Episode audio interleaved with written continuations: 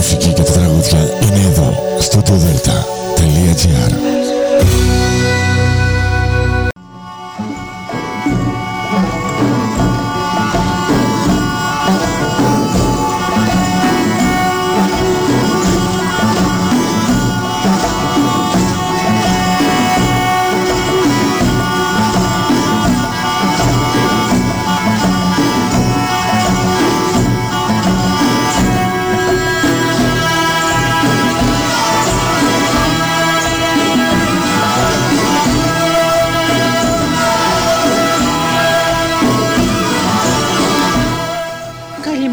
κυρίες και κύριοι. Είναι η εκπομπή «Μύθοι και πολιτισμοί» με τη Γεωργία Αγγελή.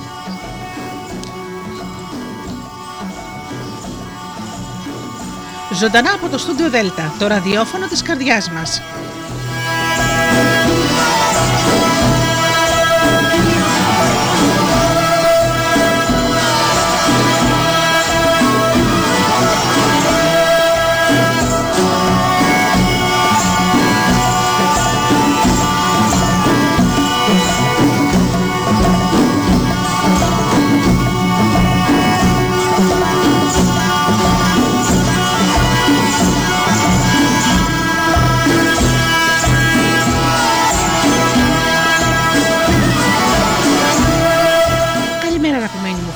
Πάλι μαζί σήμερα ξεκινάμε ένα νέο ταξίδι στον κόσμο των παραμυθιών.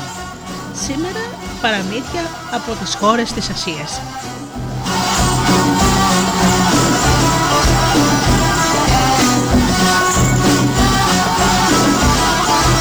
Καλημερίζω φίλοι μου όλους εσάς που πληκτρολογείτε www.studiodelta.gr και βρίσκεστε εδώ μαζί μας στη σελίδα του σταθμού.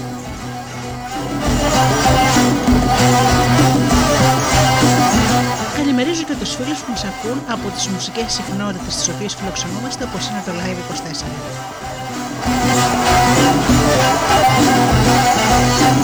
Καλημέρα και στους φίλους που μας ακούν από κινητά και tablets.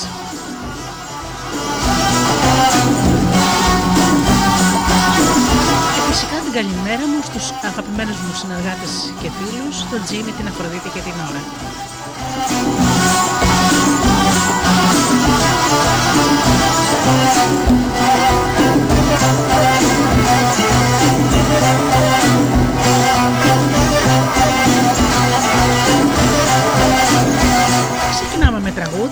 Και αμέσως μετά το ταξίδι μας με τα παραμύθια στις χώρες της Ασίας ξεκινάει.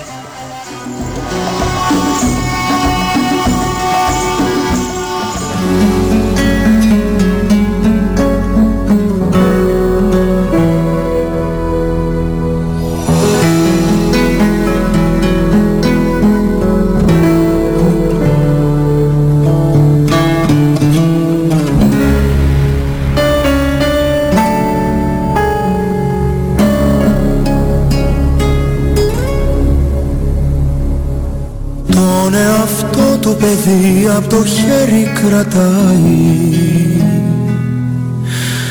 Στα ίδια μέρη κι απόψε η ζωή θα τους πάει. Θα περάσουν ξανά. Απ' τις μνήμεις στα σπίτια από θάλασσες άδειες Απ' του φόβου τα δίχτυα Θα περάσουν ξανά Απ' τις μνήμεις στα σπίτια. Από θάλασσες άδειες Απ' του φόβου τα δίχτυα. Θα σταθούνε μαζί Και θα δουν να περνάνε Σαν ποτάμιες στιγμές Που ποτέ δεν γερνάνε Και τα πρόσωπα που έγιναν δρόμοι και αιώνες και τα όνειρα που έσκαψαν. Μες στα χρόνια κρυψώνες. Όταν ήμουν παιδί είχα βρει ένα κήπο για να κρύβομαι εκεί. Απ' τη ζωή όταν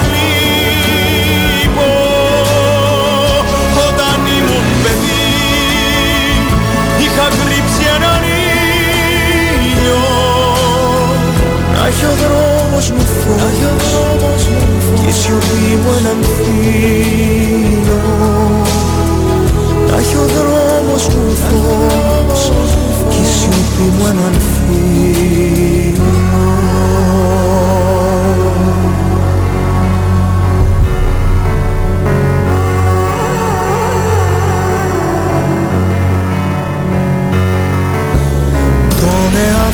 παιδί από το χέρι θα πιάσει. Σαν για μια στιγμή θα ραγίσει, θα σπάσει.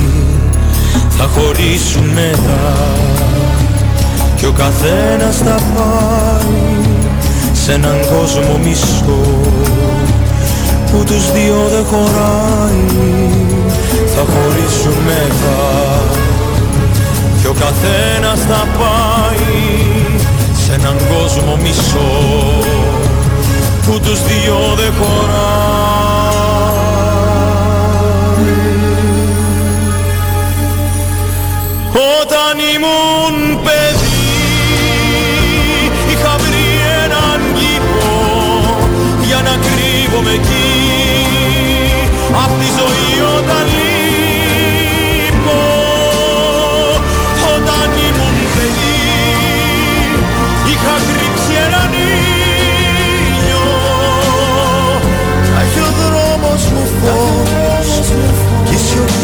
έναν Να έχει ο δρόμος μου φως η σιωπή μου έναν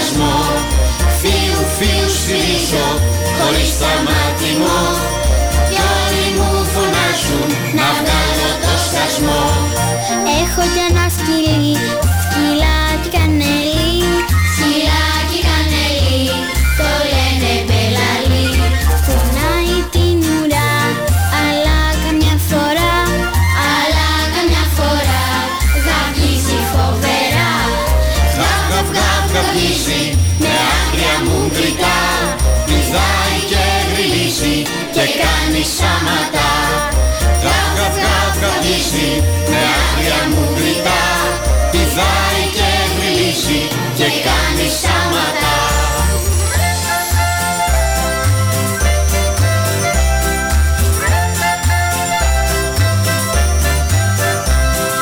μπάλα μου είναι μπλε Την πήρα τον μπελέ Την πήρα τον μπελέ Σουτάρω και ολέ Γυαλιά καρφιά στο χολ.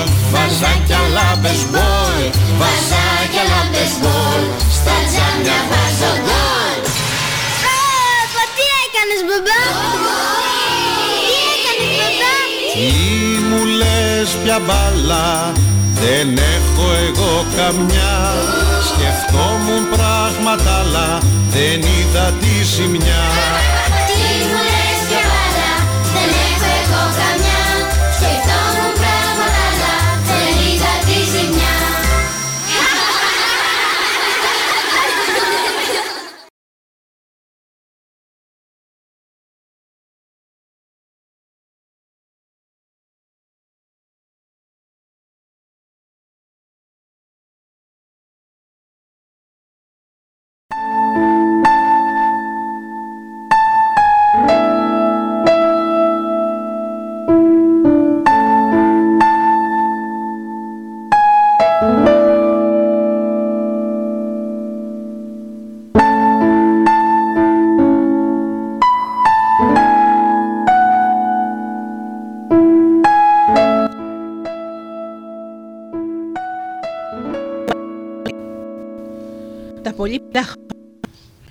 Τον παλιό καιρό σε- στα γαλάζια βουνά του Αλτάι ένας ανθρωποφάγος δράκος, ο Αχμής.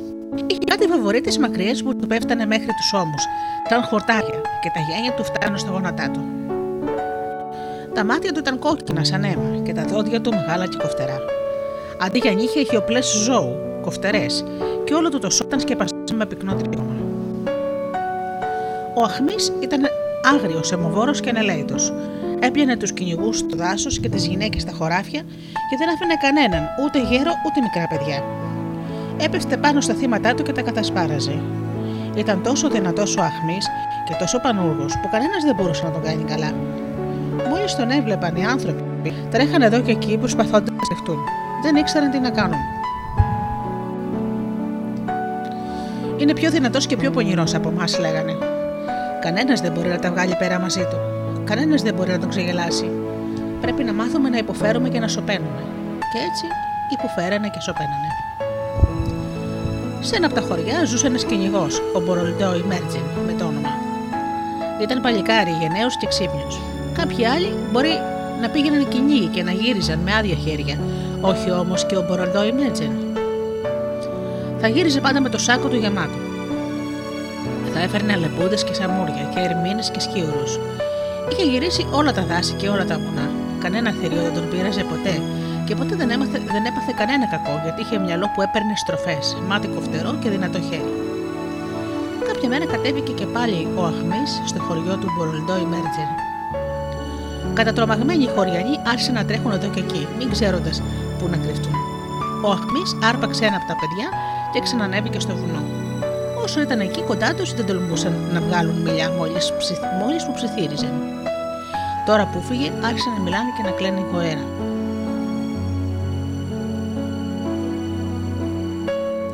Αχ, και πιανού το παιδάκι θα πάρει την άλλη φορά ο δράκος, μυρολογούσαν και κλαίγανε με λιγμούς. Ενώ τα παιδιά κλαψούρισαν και οι άντρες καθόταν συνοφριωμένοι και αξιοπηλοί. Τότε ο Μπορολντό Ημέρζερ μίλησε και είπε: Του κάκου, δάκρυα χύνουμε και πολεμάμε να κρυφτούμε. Πρέπει να ξεκάνουμε τον αχμής και μόνο τότε θα ζήσουμε χωρίς φόβο. Και είπαν οι άνθρωποι: Και πώς μπορούμε να νικήσουμε τον αχμή και να γλιτώσουμε από αυτόν; Δεν είμαστε πουλιά να πετάξουμε και να χαδούμε στα ουράνια, μήτε ψάρια δεν είμαστε στα νερά να κρυβόμαστε. Είμαστε καταδικασμένοι να πεθάνουμε στα νύχια του καταραμένου δράκου και στα κοφτερά του δόντια. Πικράθηκε ο Μποροντό η Μπέρτζεν και μαύρισε η καρδιά του. Κοίταξε το γιο του και είπε: Ο γιος μου δεν ήρθε στον κόσμο για να τον κομματιάσει με τα κοφτερά του δόντια ο Αχμής, ούτε και τα άλλα παιδιά γεννήθηκαν γι' αυτό. Ο Αχμής πρέπει να εξοντωθεί για να πάρει τέλος στον μανάδων συμφορά. Πώς όμως θα γινόταν αυτό, να μπορέσουν να προκαλέσουν σε πάλεμα τον Αχμής ούτε κουβέντα. Ο Αχμής ήταν αρκετά δυνατός για να τους εξαφανίσει όλους, και ας μην μιλάμε για έναν μόνο άντρα. Και οι ύστεροι χωρικοί δεν θέλανε να παλέψουν μαζί του. Τόσο τους είχε τρομοκρατήσει ο Αχμής που είχαν χάσει την τόλμη και την εξυπνάδα τους. Και να τον ξεγελάσουν ήταν αδύνατο, γιατί ο δράκος ήταν πάντα πολύ προσεκτικός στον κίνδυνο και γρήγορα ξέφευγε αν έβλεπε πως κάτι δεν πάει καλά. Ο Μπορολντό Ημέρτζεν δεν έβρισκε ησυχία και όλο συλλογιζόταν πώς να απαλλάξει τον κόσμο από το τέρας. Το έφερνε από εδώ, το έφερνε από εκεί, ώσπου βρήκε τι πρέπει να κάνει. Τι όμως, σε κανέναν δεν το είπε. Πήρε το πιο δυνατό τόξο του και τα πιο εχμηρά βέλη του και ρώτησε το γιο του. Το λέει η καρδιά σου. Το λέει, αποκριθήκε το αγόρι. Και έχεις την καρδιά λύπη για τα παθήματα των ανθρώπων. Έχω. Τότε έλα μαζί μου. Ο δρόμος μας θα είναι μακρύς και η περιπλάνηση φοβερή. Μα πρέπει να πάμε. Έχει κάτι να, έχεις κάτι να ρωτήσεις; Το αγόρι κούνησε το κεφάλι του αρνητικά. Και έτσι ο κυνηγός και ο γιος του ξεκίνησαν μαζί σιωπηλοί για τα βουνά που ξέρανε πως λιμέργησε ο Αχμής. Περάσανε μέσα από ένα πυκνό δάσος, σκαρφάλωσαν πλαγιές ολοβράχια και πήγαν και πήγαν χωρίς κανένα οδηγό, παρά μόνο ένα μονοπάτι, ώσπου στο τέλος φτάσανε σε ένα ξέφωτο. Ένας μεγάλος κορμός δέντρου στεκόταν εκεί και ένα, και ένα γύρο θάμνη και λίγο στα δέντρα. Ο Μπορλντόι Μέρτζιν σταμάτησε, έβγαλε το σακάκι του κυνηγιού και έντυσε με αυτόν τον κορμό. Ο γιος του παρακολουθούσε σιωπηλός χωρίς να κάνει ερωτήσεις. Άναψε και μια φωτιά κοντά στον κορμό, μα πάλι ο γιος του παρακολουθούσε χωρίς τίποτα να ρωτήσει. Και λέει ο κυνηγός στο γιο του: Κάθεσαι εδώ κοντά στη φωτιά και ό,τι και αν συμβεί, μην τρέξεις να φύγεις. Δεν θα φύγω. Αυτό που θα δεις θα σε γεμίσει τρόμο. Όχι, δεν θα φοβηθώ. Ε, τότε κάτσε κάτω και περίμενε. Κάθισε κατά γη στο αγόρι κοντά στη φωτιά και ο πατέρας του πήρε τη φαρέτρα και το τόξο και κρύφτηκε στους θάμνου. Κανένας άλλος δεν βρισκόταν εκεί εκτός από τους δυο τους, και όλα ήταν ακίνητα και ήσυχα. Έμειναν έτσι για πολλή ώρα. Ξαφνικά άκουσαν θρόισμα και σπάσιμο κλαδιών και την ίδια στιγμή ξετρυπώνει από τη λόχνη ο ίδιος ο Αχμής. Τα μαύρα του μαλλιά έφταναν ως τους ώμους και τα μάτια του ήταν κόκκινα και έτυζε τα κουφτερά του δόντια. Σαν είδε το παλικάρι σημά στη φωτιά, βρυχήθηκε όλος χαρά. Ήμουνα στον δρόμο προς το χωριό για, το, για κρέας και να, το κρέας με περιμένει. Έριξε και μια ματιά στον κορμό και παίρνοντας τον για κυνηγό, είπε γελώντας. Λοιπόν, κυνηγέ, να με κοιτάς που θα τρώω το γιώκα σου, δεν θα τον νομίζεις να τον υπερασπιστείς. Και με αυτά τα λόγια ο Αχμής έτρεξε προς τη φωτιά. Καθώς έτρεχε, τα γένια του ανέμιζαν στον αέρα και σηκωνόταν όλες οι τρίχες από το τριχωτό δέντρο.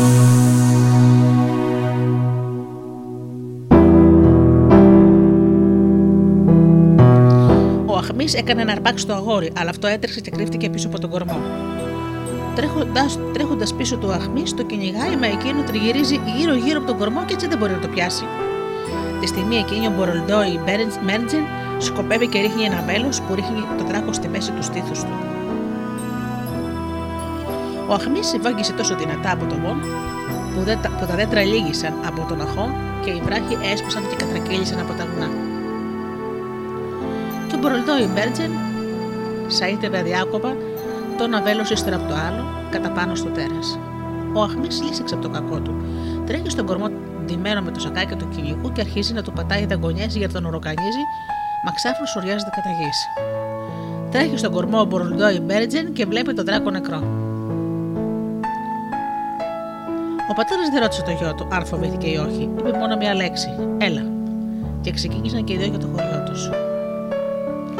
Σαν έφτασαν εκεί, ο Μπορολντόι Μπέρτζεν μίλησε στον κόσμο και είπε: Τα παιδιά μας θα μεγαλώσουν με ειρήνη.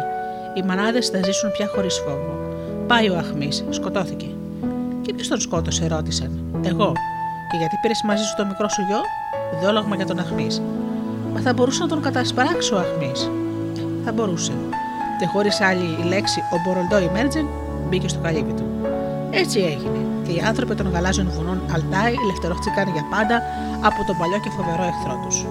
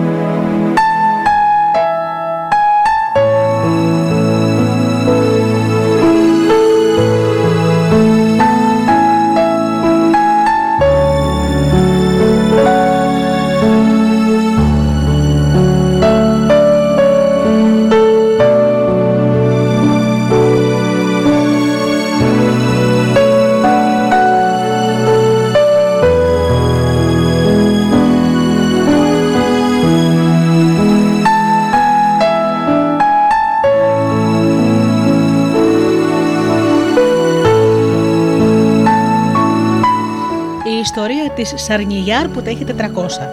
Παραμύθι από το Αζερβαϊτζάν. Και τώρα τι να σας ιστορίσω. Α ναι, θα σας πω για έναν έμπορο, Μάμεν το όνομά του, που ζούσε στην πόλη Μιζάρ και ταξίδευε σε χώρες και χώρες πουλώντας και αγοράζοντας λογιών λογιών πραμάτια. Κάποια μέρα σκέφτηκε να κινήσει για χώρες πιο μακρινές. Αγόρασε λοιπόν ένα σωρό εμπορεύματα, πολλά και διάφορα. Πήρε στη δούλεψή του υπηρέτε, αραμπατζίδες και μουλαράδες. Αποχαιρέτησε τη φαμίλια του και ξεκίνησε με το καραβάνι του για το ταξίδι. Πήγε σε ένα τόπο, πήγε σε έναν άλλον και στο τέλος έφτασε σε μια πολιτεία που δεν είχε ξανακούσει για αυτήν. Αποφάσισε να μείνει κάμποσο εδώ και να ξαποστάσει από το μακρινό του ταξίδι και πήγε να μείνει μαζί με τους υπηρέτες τους σε ένα χάνι για τα καραβάνια. Εκεί που καθόταν και έτρωγε, τον πλησίασε ένας ντόπιος και του είπε: Ε, πραγματευτεί, του λόγου σου θάσε από, τα μέρη, από μέρη μακρινά για να μην ξέρεις το συνήθιο της πολιτείας. Και ποιο είναι το συνήθιο, ρώτησε ο Μάμεντ. Να σου πω, κάθε έμπορος που φτάνει εδώ πρέπει να κάνει ένα ακριβό ρεγάλο στο σάχι μας. Και σε αντάλλαγμα ο Σάχης προσκαλεί τον έμπορο στο σαράι του να παίξουν μια παρτίδα ντάμα. Ε, τι να κάνει ο Μάμεντ; Έπρεπε να επισκεφτεί το Σάχη, θέλοντας και μη. Διάλεξε από την πιο ακριβή πραμάτια του κοσμήματα και πετράδια, τα έβαλε σε ένα χρυσό δίσκο και κίνησε για το σαράι. Πήρε ο Σάχης στο ρεγάλο, ρώτησε τον έμπορο και το ένα και τ' άλλο, και πού και πώς και για πού και τι καλά φέρνει. Ο Μάμετ αποκρίθηκε με ανοιχτή καρδιά και σαν τον άκουσε ο Σάκης είπε: Έλα απόψε στο παλάτι μου να παίξουμε δυο μας ντάμα. Σαν βράδιασε, πήγε ο Μάμετ στο παλάτι όπου τον περίμενε ο Σάκης με την ντάμα έτοιμη μπροστά του. Και τώρα άκου τους όρους του παιχνιδιού, είπε ο Σάχη. Έχω μια γάτα τόσο ξασκημένη που μπορεί να μείνει ακίνητη συνέχεια, κρατώντας στην ουρά της 7 λιχνάρια ισορροπία από το βράδυ στο πρωί. Αν τα καταφέρει και τα κρατήσει η ισορροπία όσο θα παίζουμε, όλο σου τα πλούτια και όλη σου πραμάτια θα είναι δικά μου. Και όσο για σένα θα διατάξουν να σε δέσουν και να σε πετάξουν στη σκοτεινή φυλακή. Αν όμως η γάτα δεν τα καταφέρει και κουνηθεί από τη θέση της, όλη η θησαυρή θα είναι δική σου και εμένα θα με κάνεις ό,τι θέλεις. Τι να κάνει ο έμπορος να φύγει, δεν γινότανε. Να διαμαρτυρηθεί, ούτε λόγο. Άλλο δεν είχε παρά να δεχτεί τους όρους του Σάχη. Κάθισε λοιπόν εκεί και καταριόταν τον εαυτό του που του ήρθε να περάσει από αυτή την πολιτεία. Εδώ είναι ένα τίποτα να χάσει τη ζωή σου, συλλογιζότανε. Και όσο για το βιό σου, ξέγραψε το κιόλας. Ο Σάκης φώναξε τη γυμνασμένη γάτα του και να σου την ήρθε, κάθισε μπροστά στα πόδια του και τέντωσε την ουρά της. Φέρε τα λιχνάρια, πρόσταξε ο Σάχη και οι πυρέτες φέρανε στη στιγμή τα 7 λιχνάρια και τα απίθωσαν πάνω στην τιμένη ουρά της γάτας. Ο Σάχη τοποθέτησε τα πουλια της ντάμας στα τετραγωνάκια και άρχισε πατρίδα, η παρτίδα. Ο Σάχη κοιτούσε τον έμπορο και ο έμπορο όλο έριχνε ματιά στη γάτα καθώς κουνούσε τα πουλια του πάνω στα τετραγωνάκια. Και η καλή σου στεκόταν εκεί σαν πετρωμένη, και όχι μόνο δεν κουνιότανε, μα ούτε βλέφαρο δεν έπαιζε. Πέρασε έτσι μία μέρα και μία νύχτα. Πέρσαν και άλλα δυο μερόλιχτα και έπαιζε ντάμα ο Μωάμεντε με το Σάχη και έπαιζε ντάμα και η γάτα εκεί ακούνεται όπως στην αρχή. Ε, ο Μάμεντ δεν άντεξε άλλο. Ε, δεν μπορώ πια, ξέσπασε και έρθει Σάχη. Αυτό περίμενε και ο Σάχης. Κάλεσε τους υπηρέτες και τους πρόσταξε. Φέρτε μου όλο το γιος και το χρυσάφι του εμπόρου, και όσο για λόγο του να τον δέστε και να τον ρίξετε σε σκοτεινό κελί. Τον πιάνουν οι υπηρέτες στο Μάμεντ και όλα γίνανε όπως διέτρεξε. Ο Μάμεντ βρέθηκε σε ένα μπουντρούμο και τάβαζε με τον εαυτό του που δεν είχε τη γνώση να προσπεράσει από αυτή την πολιτεία χωρίς να σταθεί και καταριόταν ανάμεσα από τα δόντια του το σάχι και τη γάτα του. Αλλά α αφήσουμε τώρα το Μάμεντ εκεί που βρίσκεται και να ιστορίσουμε για τη γυναίκα του, τη Σαρνιγιάρ. Η Σαρνιγιάρ λοιπόν καθόταν ξένιαση στο σπιτικό της περιμένοντας τον άντρα της, αλλά εκείνος με που φάνηκε, με τη μήνυμα έστειλε. Κάτι κακό, κάτι κακό θα το έτυχε, συλλογιζόταν η Σαρνιγιάρ και, όλη, και όλο τον έτρωγε η έννοια για το τι και το πώς, ώσπου μια μέρα καταφτάνει τρέχοντας παραπατώντας ένας από τους υπηρέτες του Μάμετ με βρώμικο κατάμαυρο πρόσωπο και έργο κουρελιάρικα. Κυρά μου και αφέντρα μου, φώναξε καθώς έφτασε. Μάθε πως ο Σάχης κάποια μακρινής χώρας φυλάκισε τον αφέντε μου και το πήρε όλο το βιός και το χρυσάφι. Και από όλους μόνο εγώ κατάφερα να ξεφύγω, παίζοντας κορώνα γράμματα τη ζωή μου. Τι θα κάνω με αφέντρα μου, η Σαργιγιάν έβαλε τον υπηρέτη να τα ιστορίσει όλα όπως θα έγιναν με τη σειρά. Όταν έμαθε τι και πώς, Πρόσταξε τους υπηρέτες να πιάσουν κάμποσα ποντίκια και να γεμίσουν μια μεγάλη κασέλα. Πήρε κάπως σε ασίμι και χρυσάφι, ντύθηκε η αντρίκια, κρύβοντας τα μαλλιά της κάτω από ένα γούνινο καλπάκι και κύησε με ένα καραβάνι να σώσει τον άντρα της. Και πήγε και πήγε χωρίς στιγμή ανάπαμο, ώσπου έφτασε στην πολιτεία όπου ο άντρος της έλειωνε στη φυλακή. Πρόσταξε τους υπηρέτες να την καρτερούν στο χάνι και διάλεξε κάπου να τη συνοδέσουν στο παλάτι. Πήρε ένα μεγάλο ολόχρυσο δίσκο σκαλισμένο με αραβουρκύρματα, έβαλε πάνω κάμποσα πολύτιμα δώρα, κοίησε για το, σαράχι, για το σαράι του Σάχη και πίσω της οι υπηρέτες που κουβαλούσαν την κασέλα με τα ποντίκια. Καθώς πλησίαζαν στο παλάτι, η Ζαρνιγιάρ είπε στους υπηρέτες: Όσο θα παίζω δάμα με το Σάχη, εσείς θα αφήνετε τους ποντικούς έναν έναν μέσα στην αίθουσα. Έτσι και έγινε. Απόμεναν οι υπηρέτε στην πύλη και η Ζαρνιγιάρ μπήκε στην αίθουσα που βρισκόταν ο Σάχης λέγοντας: Πολλά τα έτη σου, Βασιλέα των Βασιλέων. Καθώς ταιριάζει με το έθιμο της χώρας σου, ορίστε τα δώρα μου. Ο Σάχης, παίρνοντα την για άντρα, την υποδέχτηκε με τιμές. Της έρβηραν με τις πιο διαλεκτές λιχουδιέ και ύστερα την κάλεσε για μια παρτίδα ντάμα. Και ποιοι είναι οι όροι σου, ο Βασιλέα των Βασιλέων, ρώτησε η Ζαργιλιάρ. Και ο Σάχη αποκρίθηκε. Θα παίξουμε όσο η γάτα μου να κουνηθεί από τη θέση της. Και αν κουνηθεί από τη θέση της, η γάτα σου τι θα γίνει, ρώτησε η Ζαργιλιάρ. Θα παραδεχτώ ότι έχασα την παρτίδα και θα με κάνεις ό,τι θέλεις. Ωραία, συμφώνησε η Ζαρνιγιάρ. Α γίνει το θέλημά σου. Και αμέσως ο Σάκης φώναξε τη γυμνασμένη γάτα του, που ήρθε όλο επισημότητα, κουνιστή και λυγιστή και κουρουριάστηκε στο χαλί μπροστά στα πόδια του. Στη στιγμή παρουσιάστηκαν και οι υπηρέτες του, φέρνοντας 7 λιχνάρια που τα πίδωσαν στην ουρά της γάτας. Και άρχισαν να παίζουν και να παίζουν, και όλο χαμογελούσε ο Σάχης περιμένοντας να παραδεχτεί ο νεαρός έμπορος που είναι χαμένος. Στο μεταξύ, οι υπηρέτε της Αρνιγιάρ ανοίγουν την κασέλα και αφήνουν στην αίθουσα ένα ποτικό. Σαν το είδε η γάτα, τα μάτια της άστρεψαν και έκανε να κουνηθεί, αλλά ο Σάκη την αγριοκοίταξε και εκείνη έμενε πάλι ακίνητη και κοκαλωμένη. Σε λίγο οι υπηρέτε της Ζαρνιγιάρ αμολάνε και άλλους ποντικούς που άρχισαν να στριφογυρίζουν στην αίθουσα τρέχοντας στο πάτωμα. Σύριζαν στον τοίχο. Ε, αυτό παρά ήταν για τη γάτα. Την άχτηκε με ένα μιάου και πάρτα όλα κάτω τα λιχνάρια και όρμησε κυνηγώντας τα ποντίκια. Ο Σάχη αγρίεψε, τη φώναξε και την ξαναφώναξε, αλλά πού να τον ακούσει η γάτα. Τότε η Ζαρνιγιάρ κάλεσε τους υπηρέτες της, μπουκάρισαν εκείνοι μέσα, έδωσαν χειροπόδρα τον Σάχη και σου τον άρχισαν στις καμιτσικές μέχρι που, που είπε αμάν. Θα λευτερώσω όλους τους φυλακισμένους και θα τους δώσω πίσω όλο, όλο το σπήρα. Φτάνει πια, λυπηθείτε με. Οι υπηρέτες της Ζαρνιγιάρ τον κοπάναγαν και το τους έβρεχαν συνέχεια. Πάρε και αυτή, πάρε και την άλλη. Και εκείνος ούρλιαζε με όλη του τη δύναμη, αλλά κανένας, ούτε από τους δικούς του, δεν ερχόταν να τον σώσει, γιατί όλοι τους τον είχαν συγχαθεί για τη σκληράδα του και την απληστία του. Τότε η Ζαρνιγιάρ πρόσταξε και ελευθέρωσαν τον άντρα της και όλους τους φυλακισμένους, και στη θέση τους έβαλαν σε, στη φυλακή το Σάχη. Ε, και ύστερα η Ζαρνιγιάρ με τον άντρα της γύρισαν στα πατρικά του χώματα, στο Μιζάρ, ζώντας ειρηνικά και ευτυχισμένα και τρώγανε και πίνανε και χαιρόντουσαν με όλα τα καλά της χώρας τους. Έτσι να ζητείτε κι εσείς. Να και τρία μήλα πέφτουν από τα ουράνια. Το ένα είναι για μένα, το άλλο είναι για αυτόν που λέει το παραμύθι. Το τρίτο είναι για εκείνον που τα ακούει.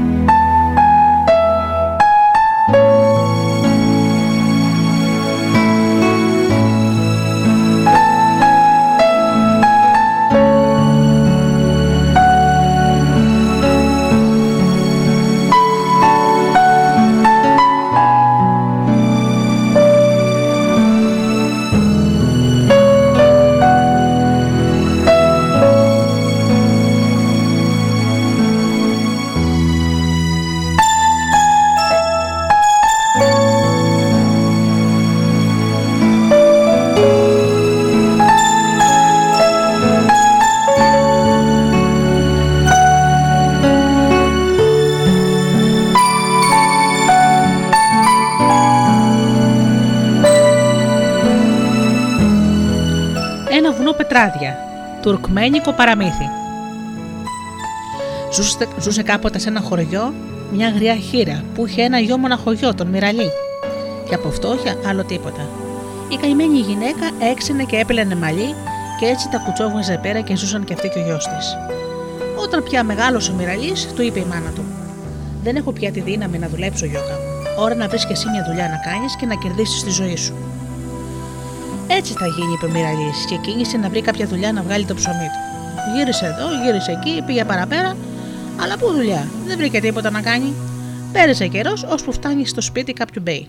Με παίρνεις στη δούλεψή σου, ρώτησε ο Μυραλή. Σε παίρνω, αποκρίθηκε ο Μπέις και τον δέχτηκε αμέσως στη δούλεψή του. Πέρασε μια μέρα, πέρασαν δυο, αλλά ο Μπέις δεν του έδωσε καμιά δουλειά να κάνει. Πέρασε και άλλη μέρα τα ίδια.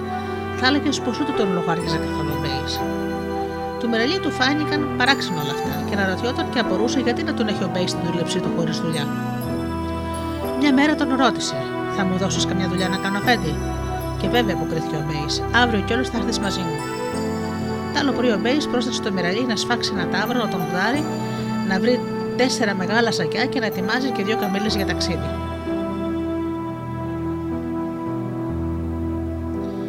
Το ταυροτόμαρο με τα σακιά τα βάλανε σε μία καμίλα. Στην άλλη καβάλει ο Μπέις και ο Μυραλή πεζός και ξεκινήσανε. Και πάνε και πάνε ώσπου φτάνουν σε ένα, σε ένα μακρινό πανίψουλο βουνό. Εκεί στα ριζά του βουνού ο Μπέις σταμάτησε, ξεπέζεψε και πρόσεξε τον Μυραλή να κατεβάσει τα σακιά και το τομάρι του τάβρου. Έτσι και έκανε το παλικάρι, και τότε του είπε ο Μπέις να γυρίσει το τομάρι το μέσα έξω και να ξαπλωθεί να χωθεί και αυτός μέσα στην τριχωτή μεριά.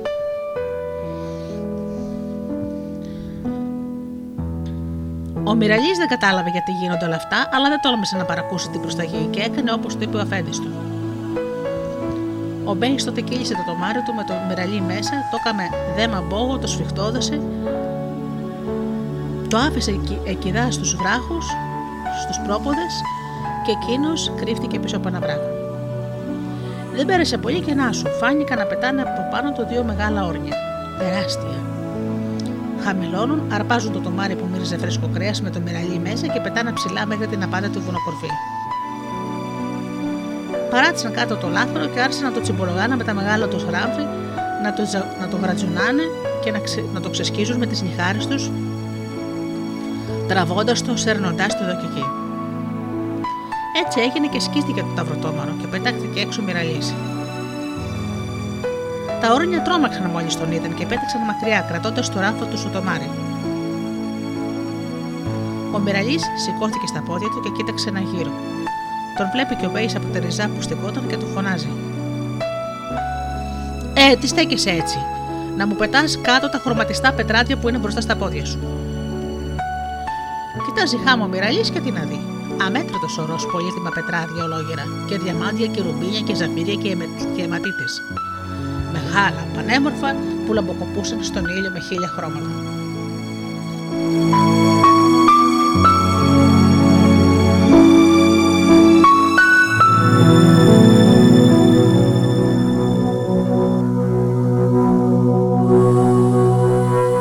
Ο Μυραλή άρχισε να μαζεύει τα πετράδια, να τα ρίχνει στα ριζά, στον μπέι και εκείνος βάλθηκε να τα μαζεύει γρήγορα γρήγορα καθώς κατρακυλούσαν από την κορφή του προς τα κάτω, μέχρι που γέμισε δυο σακιά.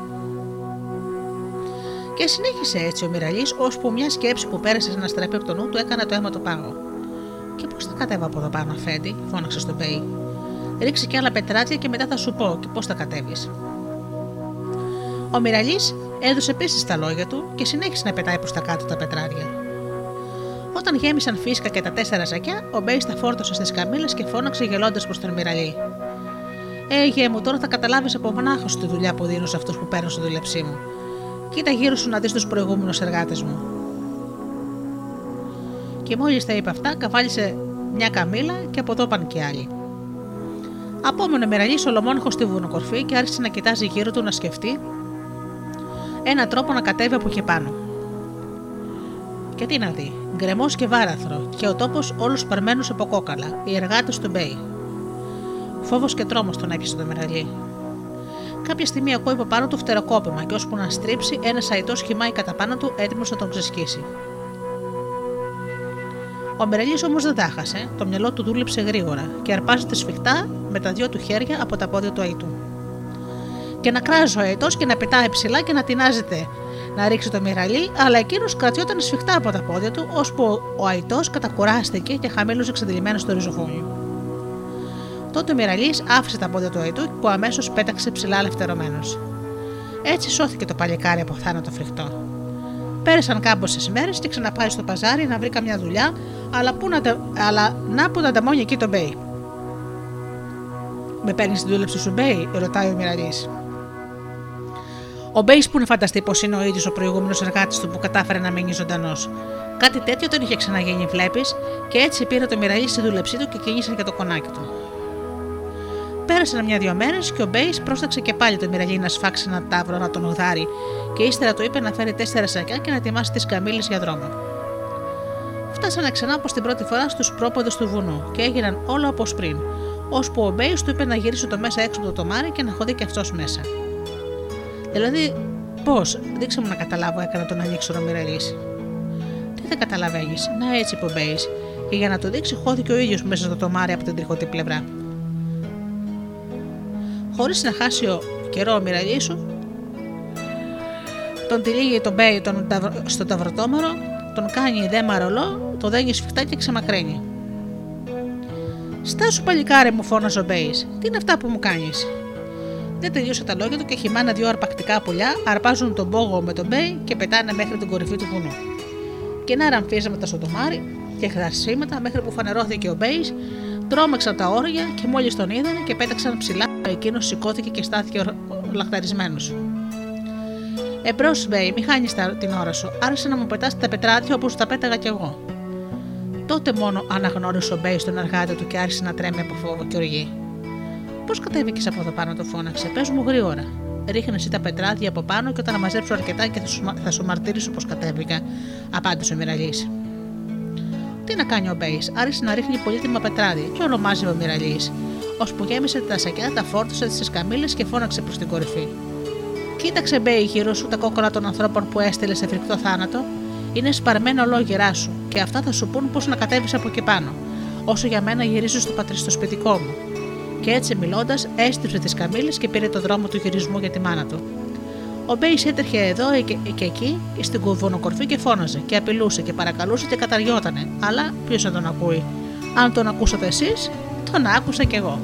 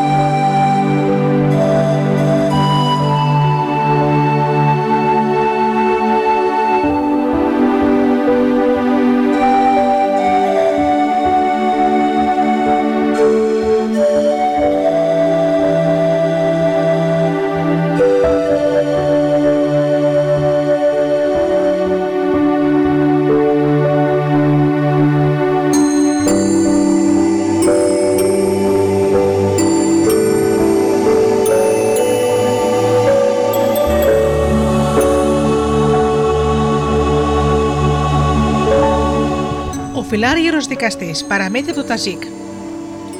Όποιος θέλει το πιστεύει. Ήταν μια φορά ένας φτωχός άνθρωπος που δούλευε σκληρά. Μα η φτώχεια φτώχεια. Αποφάσισε λοιπόν να εγκαταλείψει τα πατρικά του χώματα και να ξενιτευτεί σε μια μακρινή χώρα να κερδίσει τη ζωή του. Αποχαιρέτησε την οικογένειά του και έφυγε.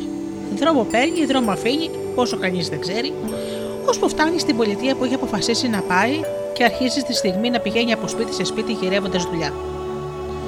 Έκανε ό,τι δουλειά και αν έβρισκε, ό,τι, έκανε ό,τι δουλειά και αν έβρισκε, και αν δεν ερενιόταν καμιά φορά όσο σκληρή και να ήταν. Όποια δουλειά και αν του προσφέρανε, την έρχισε πρόθυμα και την έβγαζε πέρα σωστά και όπως πρέπει. Όσο για τα χρήματα που κέρδιζε, ξόδευε μόνο για το φαγητό του και όσο του μένανε, τα βάζε σαν ένα σακούλι μονολογώντας. Ε, λίγο ακόμα θα να δουλέψω, θα μαζέψω περισσότερα χρήματα και ύστερα γυρνάω στην οικογένειά μου.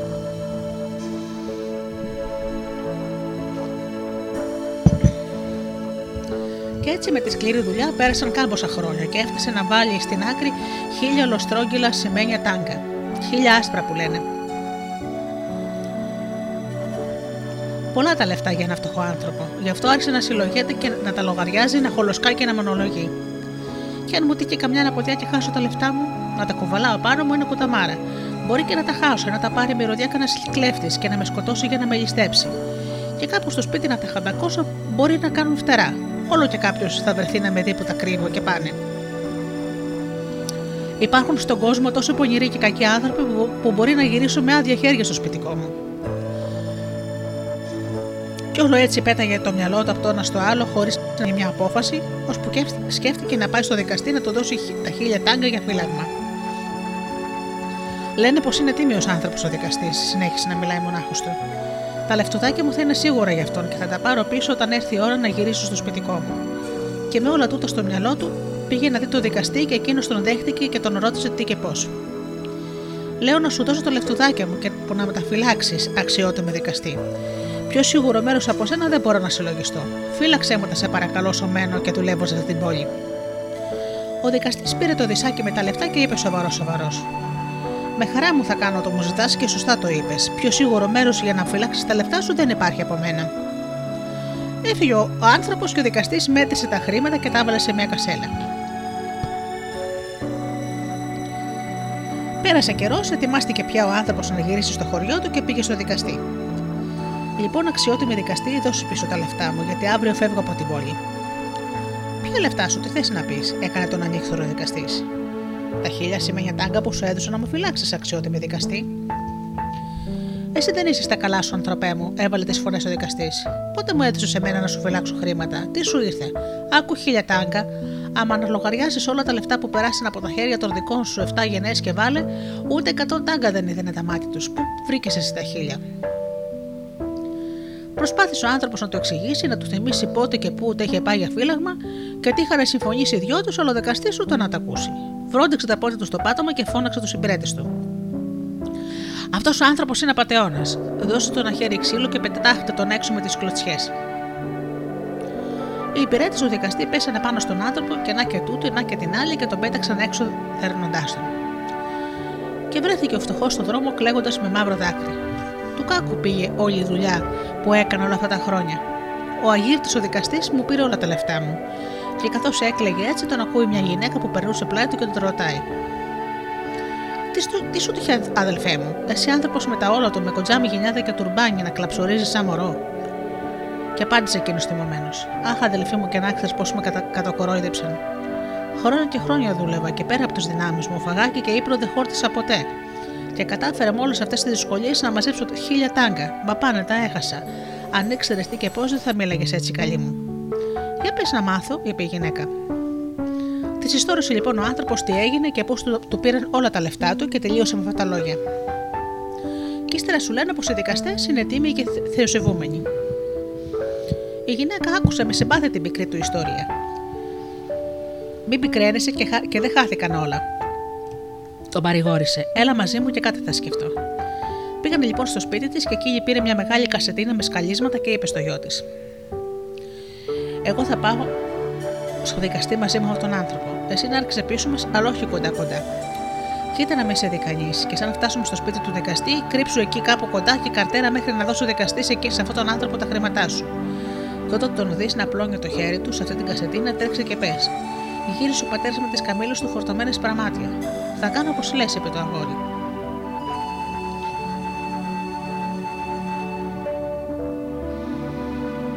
Έβαλε η γυναίκα την κασετίνα πάνω στο κεφάλι της και μαζί με τον άνθρωπο κινήσανε για το σπίτι του δικαστή. Όταν έφτασαν εκεί, είπε η γυναίκα στον καημένο τον άνθρωπο. Τον άνθρωπο. Πρώτα θα πάω εγώ και σε λίγο εσύ. Μπήκε λοιπόν στο σπίτι και ο δικαστής κοίταξε λέμαργα τη μεγάλη κασετίνα που είχε πάνω στο κεφάλι της η γυναίκα και ρώτησε: Ποιος καλός αέρας σε φέρνει εδώ, αδελφή μου, και αποκρίθηκε η γυναίκα. σω έχεις ακούσει για μένα, σεβαστέ μου δικαστή. Είμαι η γυναίκα του ραχτήμ του πλούσιου έμπορα. Έφυγε ο άντρας μου για χώρες μακρινές και ποιος ξέρει πότε θα γυρίσει. Πάνε νύχτες και νύχτες που δεν έκλεισα μάτια, γιατί τριγυρίζουν κλέφτες στο σπιτικό μου και είμαι σίγουρη πως θέλουν να με ληστέψουν. Αυτή η κασατίνα δικαστή μου έχει μέσα όλα τα λεφτά που κρατάμε στο σπίτι μας και χρυσάφι και πολύτιμα πετράδια. Μην με ρωτάς πώ κατάφερα να την κουβαλήσω ως εδώ, τόσο βαριά είναι. Θα επιθυμούσα λοιπόν να την κρατήσεις με σιγουριά για μένα και όταν γυρίσω ο άντρας μου θα έρθει ο ίδιος να την πάρει.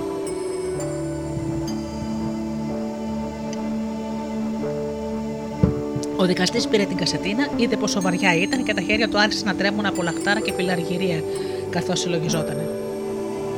Εδώ μέσα θα είναι σίγουρα 40 με 50 χιλιάδες τάγκα, χώρια τα πολύτιμα πετράδια. Έχω ακούσει για τον Ραντίν πως είναι πολύ πλούσιος. Ύστερα γύρισε προς τη γυναίκα και είπε: Πολύ καλά, αδελφή μου, θα φυλάξω τους θησαυρούς σου. Να είσαι σίγουρη πως τα χέρια μου βρίσκονται σε μεγάλη ασφάλεια. Θα τα πάρεις όλα πίσω μέχρι το τελευταίο φλουρί. Τότε η γυναίκα πήρε από τα χέρια του δικαστή την κασετίνα ρωτώντας τον Τάχα: Αλήθεια θα τα πάρω όλα πίσω; Μα τι λες, καλή μου. Δεν υπάρχει άνθρωπο στην πολιτεία που να μην ξέρει πόσο τίμιος και θεσιευόμενο είμαι, φώναξε τάχα παρεξηγημένος ο δικαστής. Πάνω στην ώρα, να και μπαίνει ο άνθρωπός μας. Ο δικαστής τον είδε και καταχάρηκε γιατί συλλογίστηκε. Τα ουράνια μου τον στέλνουν αυτόν τον άνθρωπο. Πού θα έβρισκα καλύτερη ευκαιρία να αποδείξω σε αυτή τη γυναίκα την τιμιότητά μου; Θα του δώσω πίσω τα χίλια τάγκα και σε αντάλλαγμα θα έχω αυτή την κασετίνα με όλο αυτό το θησαυρό. Και αφού σκέφτηκε έτσι, γύριζε και είπε στη γυναίκα: Στο ξαναλέω, αδελφή μου, πως δεν υπάρχει πιο σίγουρο και αξιόπιστο σπίτι από το δικό μου.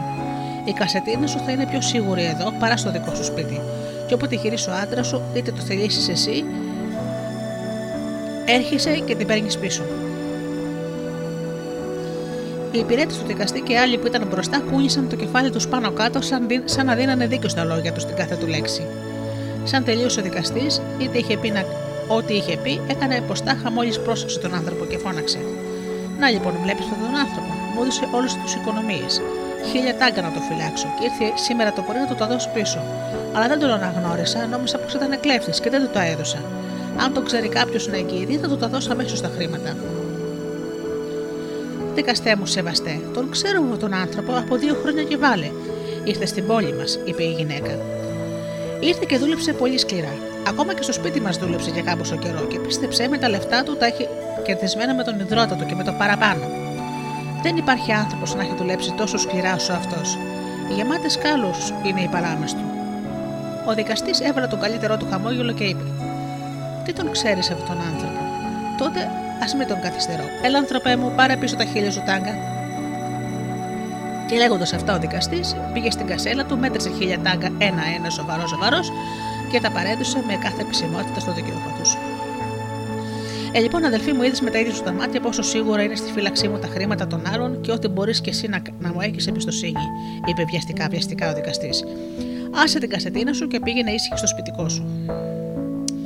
Τα είπε αυτά και άπλωσε το χέρι του να πάρει την κασετίνα. Αλλά την ίδια στιγμή μπαίνει μέσα ο γιος της γυναίκας φωνάζοντας: Μάνα, μάνα, έλα γρήγορα σπίτι γιατί γύρισε ο πατέρας μου τη καμίλη και την πραμάτια και σε περιμένει.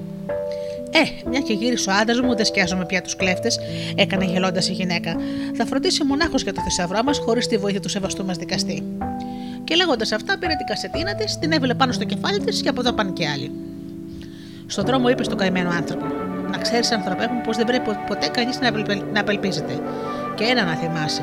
Δεν του βγαίνει πάντα σε καλό το κάθε, ψε, το κάθε καρδεγάρι και κάθε πατεώνα, και όπως λένε, ο ψεύτης και ο κλέφτης το πρώτο χρόνο χαίρονται. Πήγαινε πίσω στο, στο σπιτικό σου, ζήσε ειρηνικά γιατί αρκετά κόπιζε στι ξενιτιές. Με χαρά να ξοδέψετε με τη φαμίλια σου όσα με τον αδρότο σου κέρδισες. Τα είπα αυτά και αποχαιρετίστηκαν. Όσο για το δικαστή, σαν απόμενα μονάχος του ξέσπασε. Τι τα γένια του τράβηγε, τι τα πόδια του βρόντεγε στο πάτωμα και του ερχόταν να καταπιεί τον ίδιο του τον εαυτό από τη σκασίλα του. Πω, συμφορά μου, τι έπαθε ο, ο κακόμοιρος. Όχ, όχ, όχ, όχ. Καραμένος θα είναι ο ραχτή μου. Δεν μπορούσε να καθυστερήσει μια ώρα, μια ώριτσα μόνο. Όλο θα είχαν τελειώσει και η κασετίνα με το θησαυρό θα ήταν δική μου, όλο δική μου, και τα πλούτη μου θα μεγάλωναν και η κασέλα μου θα ήταν φύσκα. Όχ, όχ, όχ, συμφορά μου, και ποτέ δεν θα λησμονήσω αυτή τη στιγμή. Ποτέ δεν θα μου περάσει στενοχώρια.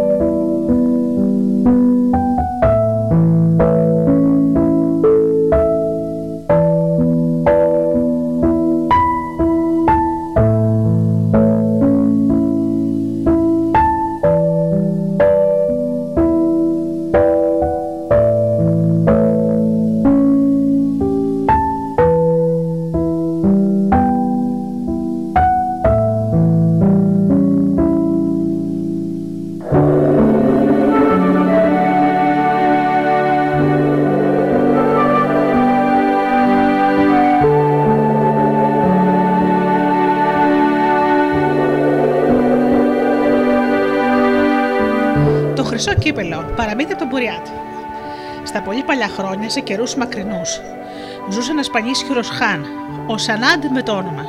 Έτσι λένε. Κάποια μέρα λοιπόν πήρε την απόφαση να λύσουν τις σκηνές τους και να πάνε με το λαό του όλο σε άλλες χώρες να στήσουν τα τσαντήρια τους σε καλύτερους τόπους και έφορα λιβάδια. Για να φτάσεις όμως εκεί έπρεπε να διαβείς δρόμο μακρύ και τραχή. Πριν ξεκινήσουν, πρόσεξε, πρόσταξε ο Σανάντ Χάν να θανατώσουν όλους τους γέροντες. Η γέρη θα μας είναι βάρος στο δρόμο, μας είπε. Ούτε γέρο, ούτε μια γριά δεν πρέπει να πάρουμε μαζί μας, ούτε ένας να μην μείνει ζωντανός. Και όποιος δεν εκτελέσει κατά γράμμα την προσταγή μου, σκληρή τιμωρία τον περιμένει. Βάρεναν όλων οι καρδιές από τη σκληρότητα. Τι να κάνουν όμως, δεν τους έμενε παρά να υπακούσουν. Γιατί όλοι φαφόντουσαν και δεν μπορούσαν να κάνουν αλλιώς. Ένας μόνο από τους υπηκόους του, ένας νέος που τον έλεγαν Τσίρεν, πήρε όρκο μέσα του να μην θανατώσει τον γέρο πατέρα του. Τα είπαν μεταξύ τους και συμφώνησαν. Ο Τσίρεν θα έκρυβε τον πατέρα του σε ένα μεγάλο πέτσινο σακί και κρυφά από τον Σανάτ Χαν, μα και από όλους τους άλλους θα τον έπαιρνε μαζί τους στις χώρες τη καινούργια. Για, για το τι θα γινόταν μετά, βλέποντας και κάνοντας. Ο Σανάτ Χαν Λοιπόν, με όλο το, το λαό σήκωσαν τις σκηνές τους, εγκατέλειψαν τα παλιά τους μέρη και κυλήσαν για τόπους μακρινούς κατά τον νότια. Μαζί τους και ο πατέρας του Τσίρεν μέσα σε ένα μεγάλο δερμάτινο σάκο κρεμασμένο στη σέρα του αλαγού. Κρυφά από όλους τους άλλους έδινε ο Τσίρεν στον πατέρα του να φάει να πιει και όταν σταματούσαν περίμενε όσο να ανοιχτώσει και έβγαζε τότε το γέροντα από το σάκο να απλώσει και να τεντώσει το κορμί του και τα μέλη του που τον πονούσαν να ξεποστάσει και πήγαιναν και πήγαιναν με το άλλο δρόμο πολύ. Και καιρό πολύ, ώσπου φτάσανε στις ακτές της Μεγάλης Θάλασσας. Κάποτε ο Σανάντ Χάν πρόσταξε και πάλι το λαό του να σταματήσει και να κατασκηνώσουν για να περάσουν τη νύχτα. Και να. Κάποιος από τους υπηρέτες του κατέβηκε στην ακροθαλασσιά και την αδεί. Μέσα στα βάθη της θάλασσας κάτι στραποβολούσε. Σκύβει και κοιτάζει από κοντά και βλέπει ένα μεγάλο χρυσό κύπελο με παράξενο σχήμα τέτοιο που δεν είχε ξαναδεί. Έτρεξε λοιπόν αμέσως στον Χάν και του είπε για τον πολύτιμο θησαυρό φυλαγμένο στη θάλασσα, σημά στην ακτή. Ο Σανάντ Χάν, χωρίς να το καλοσκεφτεί, πρόσταξε να το φέρουν αμέσως στο κύπελο. Επειδή όμως κανείς δεν είχε την τόλμη να βουτήξει στα βαθιά, ο Χάν έδωσε διαταγή να ρίξουν κλήρο. Και έπεσε ο κλήρος σε ένα από τα παλικάρια του που βούτυξε στη θάλασσα, αλλά δεν ξαναβγήκε. Και ξανά ο κλήρος και άλλος βουτάει στη θάλασσα από ένα ψηλό βράχο και πάει κι αυτός και χάθηκαν έτσι πολλά παλικάρια. Αλλά ο Σανάντ Χάν, ο άσπλαχνο, ζωντεύαζε κάτω και όλο πρόσθεζε τους άντρες του που βούταγαν χωρίς να βγάλουν κύχ στη θάλασσα που και χανόταν. Ήρθε η σειρά του Τσιρέν να βουτήξει και πήγε εκεί που είχε κρυμμένο τον πατέρα του να τον αποχαιρετήσει. Άντε για πατέρα και ήρθε η ώρα μας. Και οι δύο για χαμό είμαστε, και εσύ και εγώ. Μα τι τρέχει και θα πεθάνεις εσύ, φώνατες ο γέροντας. Του είπε τότε ο Τσιρέν πως έπεσε σε αυτόν ο κλήρος να βουτήξει στη θάλασσα για το χρυσό κύπελο και πρόσθεσε. Να ξέρεις πως ούτε ένας από όσους πήγαν δεν ξαναβγήκε από τη θάλασσα. Έτσι λοιπόν κι εγώ θα χάθω αφού με πρόσταξε ο Σανάντ Χάν. Και όσο για σένα θα σε βρούνε και πας χαμένος κι εσύ. Αφού τον άκουσε με προσοχή ο γέροντας, στο τέλος του είπε: Αν πάει έτσι, θα χάθετε όλοι σας χωρίς να φτάσετε ποτέ το χρυσό κύπελο. Και αυτό επειδή να ξέρεις, το κύπελο δεν είναι στον πάτο της θάλασσας. Να, κοίτα, εκεί πάνω στο βουνό, κοντά στην παραλία. Βλέπεις; Λοιπόν, το κύπελο βρίσκεται εκεί πάνω στην κορφή του βουνού. Αυτό που εσείς νομίζετε για κύπελο δεν είναι παρά το καθρέφτισμά του. Πώς και δεν το σκέφτεται, πώς και δεν το σκέφτεται κανείς σας; Και τι πρέπει να κάνω, ρώτησε ο γιος του. Σκαρφάλωσε στην κορυφή, πάρε το κύπελο και δώσε, δώσε το στο χάν. Δεν είναι δύσκολο να το βρεις. Αστραποβολάει και φαίνεται από μακριά. Και αν όμως βρίσκεται σε καμιά απότομη κορφή, τι θα κάνεις; Εγώ λέω να περιμένεις ώσου να φανούν ζαρκάδια να περνάνε από εκεί. Τότε βρει εσύ ένα τρόπο, ένα τρόπο να τα τρομάξεις. Τα ζαρκάδια θα τρομάξουν και πάνω στη βιά τους για τη λαχτάρα τους θα ρίξουν το κύπελο. Τότε εσύ, χωρίς στιγμή να χάσεις, άρπαξε το στα πεταχτά να μην πέσεις σε κανένα βαθύ γκρεμό και, και χαθία πάντα. Το, πα, το παλικάρι ευχαρίστησε τον πατέρα του και ξεκίνησε αμέσως για το βουνό. Να σκαρφαλώσεις στην κορυφή δεν ήταν εύκολο, πιάστηκε από τα δέντρα και χάμου και αγκάθια και, και βράχια κοφτερά. Τι το πρόσωπο το έγδαρε, γιατί τα χέρια του ξεσκίστηκαν, ώσπου καταμάτωσαν και τα ρούχα του ακόμη. Τέλος έφτασε στην κορυφή και βλέπει το χρυσό κύπελο. Πανέμορφο. Στεκόταν στην πιο ψηλή και απόκρημνη κορφή και έστραφτε και έλαβε ο τόπος. Σαν κατάλαβε Τσιρέν πως δεν μπόρεσε να φτάσει εκεί πάνω, περίμενε. Όπως του είπε ο πατέρας του, να φανούν τα ζαρκάρια. Δεν περίμενε και πολύ. Κάμποσα ζαρκάτια φάνηκαν κατάκορφα. Ο Τσίρεν τους φώναξε και εκείνα κατατρώμαξαν. Βάλθηκαν να τρέχουν εδώ και εκεί, ώσπου φτάσανε ακριβώς κάτω από το χρυσό κύπελο που τον κρέμισαν και εκείνο άρχισε να κατρακυλά και σου το αρπάζει ο Τσίρεν στον αέρα.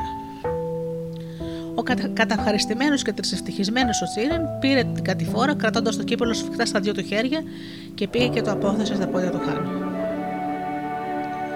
Πώς τα κατάφερες και το πήρες από τον πάτο της θάλασσας, ρώτησε ο Σανάντι. Δεν το βρήκα εκεί, αποκρίθηκε το παλικάρι. Πέρα ψηλά στη βουνοκορφή το βρήκα. Εκείνο που βλέπουμε στη θάλασσα δεν ήταν παρά το, παρά το καθρέφτισμά του. Και ποιος σε συμβούλεψε, ρώτησε ο Χάν. Μόνος μου το σκέφτηκα, αποκριθήκε ξανά ο Τσίρεν. Ο Σανάντ Χάν τον άφησε να φύγει χωρίς να ρωτήσει τίποτε άλλο. Την άλλη μέρα ξεκίνησαν και πάλι όλοι τους για άλλους τόπους και πήγαν και πήγαιναν δρόμο μακρύ και μέρες και μέρες, ώσπου φτάσανε σε μια μεγάλη στέπα. Ο ήλιος είχε ψήσει τη γη, είχε κατακάψει το γρασίδι και νερό τίποτα, ούτε ποτάμι όσο έφτανε το βλέμμα, μήτε ένα ριάκι. Οι άνθρωποι και ζωντανά άρχισαν να υποφέρουν από την φοβερή δίψα. Ο Σανάντ Χάν έστειλε καβαλάρδες να ψάξουν για νερό. Να ψάξουν παντού ένα γύρο, μα όσο και αν κόπλησαν, νερό δεν βρήκανε. Αν οι άνθρωποι είχαν πια λαχταρίσει, δεν ξέραν τι να κάνουν και πού να πάνε. Ο Σίρεν πήγε πάλι κρυφά εκεί που είχε αφήσει τον πατέρα του.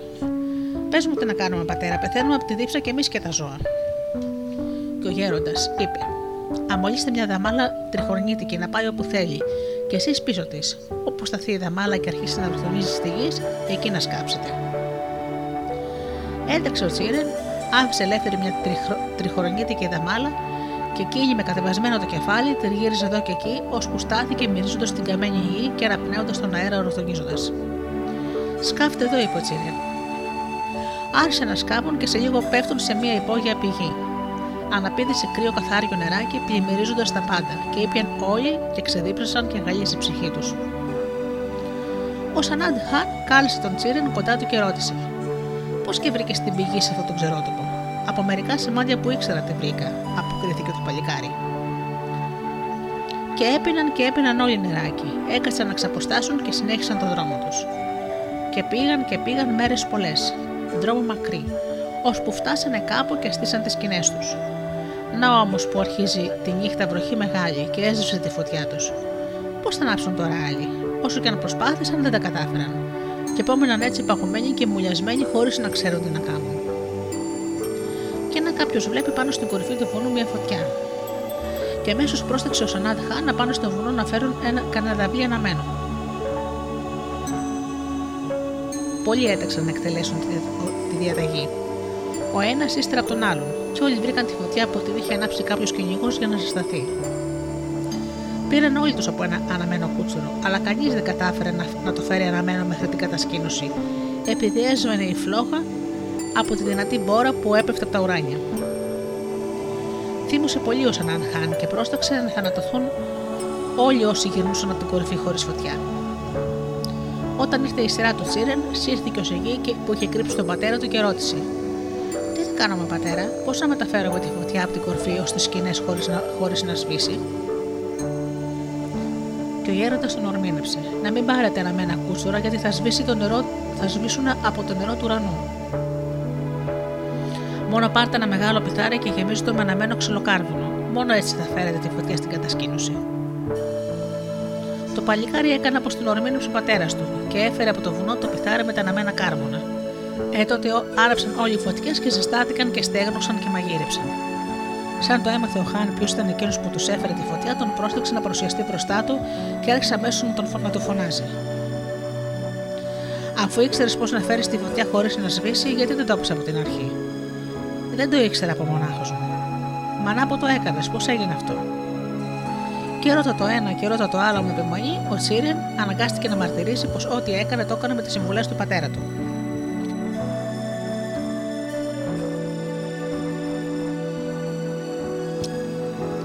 Τότε ο Σανάντ Χαν πρόσταξε να φέρουν τον γέροντα μπροστά του και του είπε: Τέλος η προσταγή. Οι γέροντες δεν είναι βάρος για τους νέους. Τα χρόνια είναι σοφία. Δεν είναι ανάγκη να κρύβεσαι άλλο. Πήγαινε και εσύ καβάλω στο άλογο σαν όλους τους άλλους. Και έτσι έζησε ο γεροπατέρας του Τσίραν.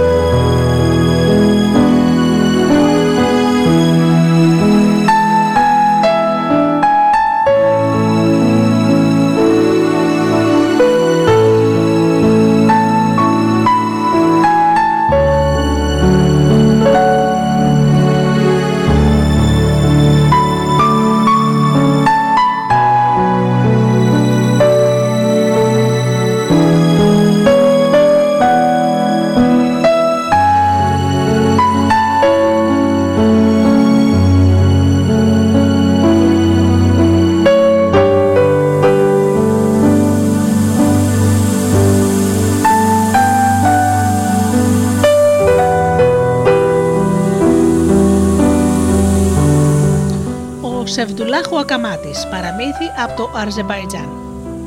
Τα πολύ παλιά χρόνια, πολύ πολύ πριν από τα δικά μας τα τωρινά, ζούσε κάποιος που τον λέγανε Σεβδουλάχ και ήταν τόσο τεμπέλης που για τίποτα δεν χάλωσε τη ζαχαρένια του. Πίναγαν τα παιδιά του, πίναγε η κυρά του, και όσο για τα καινούργια ρούχα, ούτε στον ηρώ τους τολμούσαν να τα αγοράσουν. Η γυναίκα του όλο τον απόπαιρνε που δεν έκανε καμιά δουλειά, μα ο Σεβδουλάχ έλεγε: Μη χολοσκάζει γυναίκα και μην πικραίνεσαι. Μπορεί τώρα να μας τρώει η φτώχεια, μας σύντομα θα γίνουμε πλούσιοι. Τι θες να πεις, απαντούσε εκείνη. Πώς μπορεί να γίνει κάτι τέτοιο, σαν κάνεις ολιμερή και ούτε που κουνάς το δαχτυλάκι σου; Και δώσ' του Σεβδουλάχ τα δικά του. Υπομονή, θα έρθει και ο που θα πλουτίσουν. Υπομονή η γυναίκα του, υπομονή τα παιδιά του, μα τίποτα το καινούριο δεν ξημέρωνε και απόμειναν φτωχοί και απόφτωχοι σαν πάντα. Και είπε η γυναίκα του: Φτάνει η υπομονή, από εδώ ως εδώ και με παρέκει. Αν πάει κατά πώ πάει, θα πεθάνουμε από την πείνα. Τι να κάνει ο Σεντουλάχ, πήρε την απόφαση να πάει σε ένα σοφό να τον ορμηνέψει πώς θα γλιτώσει από τη φτώχεια.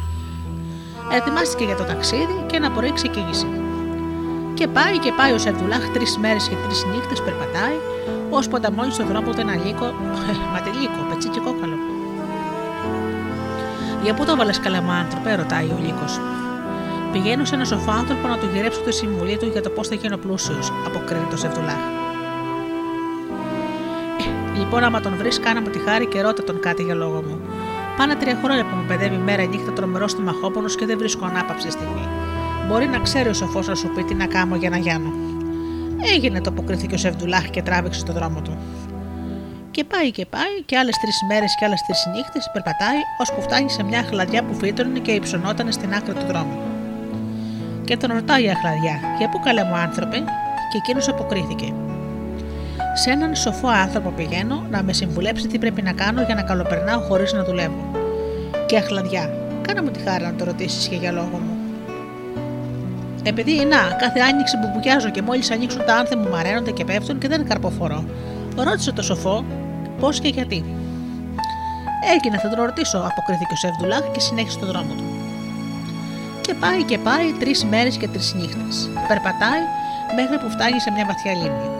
Και να ένα μεγάλο ψάρι βγάζει το κεφάλι του από το νερό. Για πού το βάλε καλέ μου άνθρωπε; Πάω να βρω ένα σοφό άνθρωπο να ζητήσω το συμβουλή του και τη βοήθειά του. Κάνα το καλό και ρώτα τον κάτι για μένα. Πάνε 7 χρόνια που μου βασανίζει ένας σουφλερό πόνος στο λαιμό. Ρώτα το σοφό σου πως ξέρει καμιά γιατριάκια για μένα. Έγινε, θα ρωτήσω, αποκρίθηκε ο Σεβδουλάχ και πάει και πάει άλλες τρεις μέρες και άλλες τρεις νύχτες. Ώσπου φτάνει σε ένα μεγάλο κήπο με τριανταφυλέ και ένα, έναν ροδόνα. Και να, βλέπει ένα γέροντα με κάτασπρη μακριά γενιάδα να κάθεται κάτω από μια τριανταφυλιά. Μόλις τον βλέπει ο γέροντας τον ρωτάει. Λοιπόν, τι θέλεις από μένα, Σεβδουλάχ, τον άκουσε ο Σεβδουλάχ και απήντησε παραξενημένος. Και πώς ξέρεις το όνομά μου, ή μήπως είσαι ο σοφός που θα ντάμανε στον δρόμο μου; Ναι, εγώ είμαι, αποκρίθηκε ο γέροντας. Πες μου γρήγορα τι θέλεις.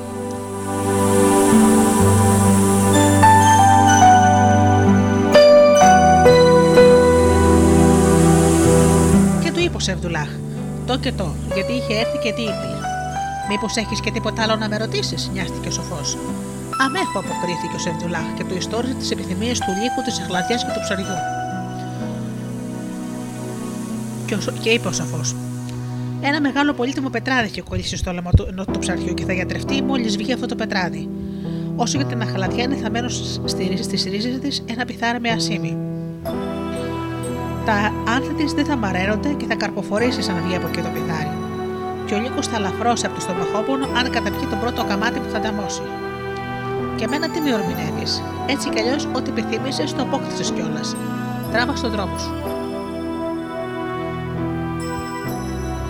Έτσι, καταυχαριστημένο ο Σαβδουλάχ και είσαι για τα μέρα του χωρίς να ρωτήσει το σοφό περισσότερα.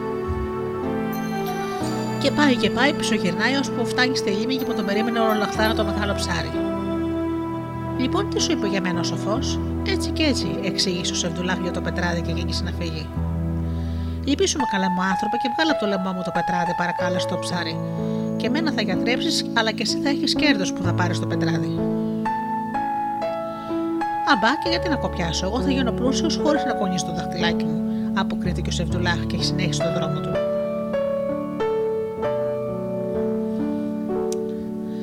Στην αχλαδιά που μόλις τον είδε πετάρισαν από τη λαχτάρα τα κλαριά της και θρώησαν τα φύλλα της. Λοιπόν, σου είπε ο σαφό τι να κάνω για να γιάνω. Και τη ιστόρασε ο Σεβδουλάχ για το πιθάρι με το ασίμι που βρίσκεται θαμένο στη ρίζα της και που αν το πάρουν από εκεί δεν θα μαραίνονται πια τα άθια της και θα δέσουν τα χλάδια. Έκανε ένα φύγει, μα η εχλαδιά τον παρακάλεσε. Άμα το καλό Σερδουλάχ σκάψε και βγάλε το πιθάρι. Καλό για μένα που θα γιάνω και για σένα που θα πάρεις το ασίμι. Άμπα, γιατί να κοπιάσω. Ο σοφό μου είπε πως έτσι κι αλλιώς ό,τι γύριψε το έχω κιόλας. Και πάει και πάει τρεις μέρες και τρεις νύχτες περπατάει, ώσπου ξανανταμώνει τον κοκαλιάρι λύκο που μόλις τον αντίκρισε άρχισε να τρέμει από τη λαχτάρα του. Λοιπόν, τι ορμηνιά έδωσε για μένα ο σοφός; Μην με, κρατήσετε, μη με κρατάς σε αγωνία, μίλα γρήγορα. Πρέπει να φας το πρώτο καμάτι που θα συναντήσεις και θα, για, θα γιατρευτείς στη στιγμή. Ο Λύκο τον ευχαρίστησε για την ορμήνια του και άρχισε να τον ρωτάει για όλα όσα είδε. Και άκουσε στον δρόμο του και το ιστόρισε ο Σεβτουλάκ τα ανταμώματά του με την αχλαδιά και το ψάρι. Και τι του γύρεψαν. Αλλά εγώ συνέχισε δεν νοιάστηκα και δεν κοπίασα άδικα. Μια και ό,τι γύρεψα να το βρω θα γίνω πλούσιος. Ο Λύκος τον άκουσε ολοχαρά και έλεγε μέσα του: Αν δεν μου χρειάζεται να περιμένω να ψάξω για τεπέλη, αφού ήρθε ο μονάχος τους σε μένα, δεν θα υπάρξει στον κόσμο πιο κουτός και πιο ακαμάτης από το Σεβδουλάχ. Αυτά, αυτά σκέφτηκε και έπεσε πάνω στο Σεβδουλάχ και από εδώ πάνε και άλλοι. Αυτό ήταν το τέλος του Σεβδουλάχ του έρχεται μέλη. Να, και τρία μήλα πέφτουν από τα οράνια. Το ένα είναι για αυτόν που λέει το παραμύθι, το άλλο, μήλο, το άλλο μήλο είναι για εκείνον που το ακούει και το τρίτο μήλο για όλους τους άλλους.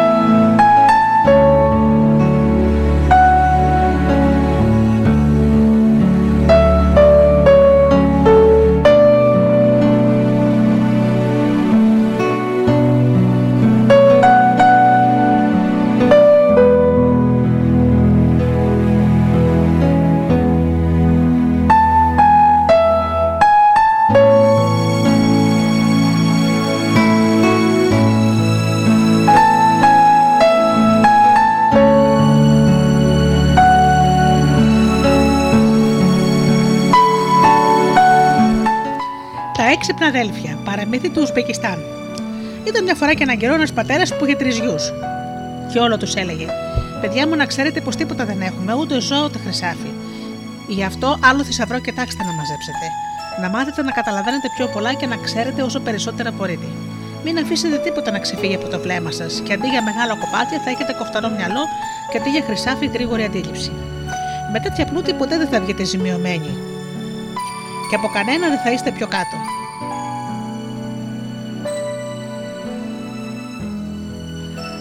Πέρασαν κάμποσα χρόνια και πέθανε ο πατέρας τους. Μαζεύτηκαν τα αδέρφια, το ξανασκέφτηκαν όλα και είπαν: Εμείς πια δεν έχουμε τίποτα που να μας κρατάει εδώ. Α ταξιδέψουμε να γνωρίσουμε τον κόσμο. Στην ανάγκη θα δουλέψουμε σαν βοσκοί ή γεωργοί.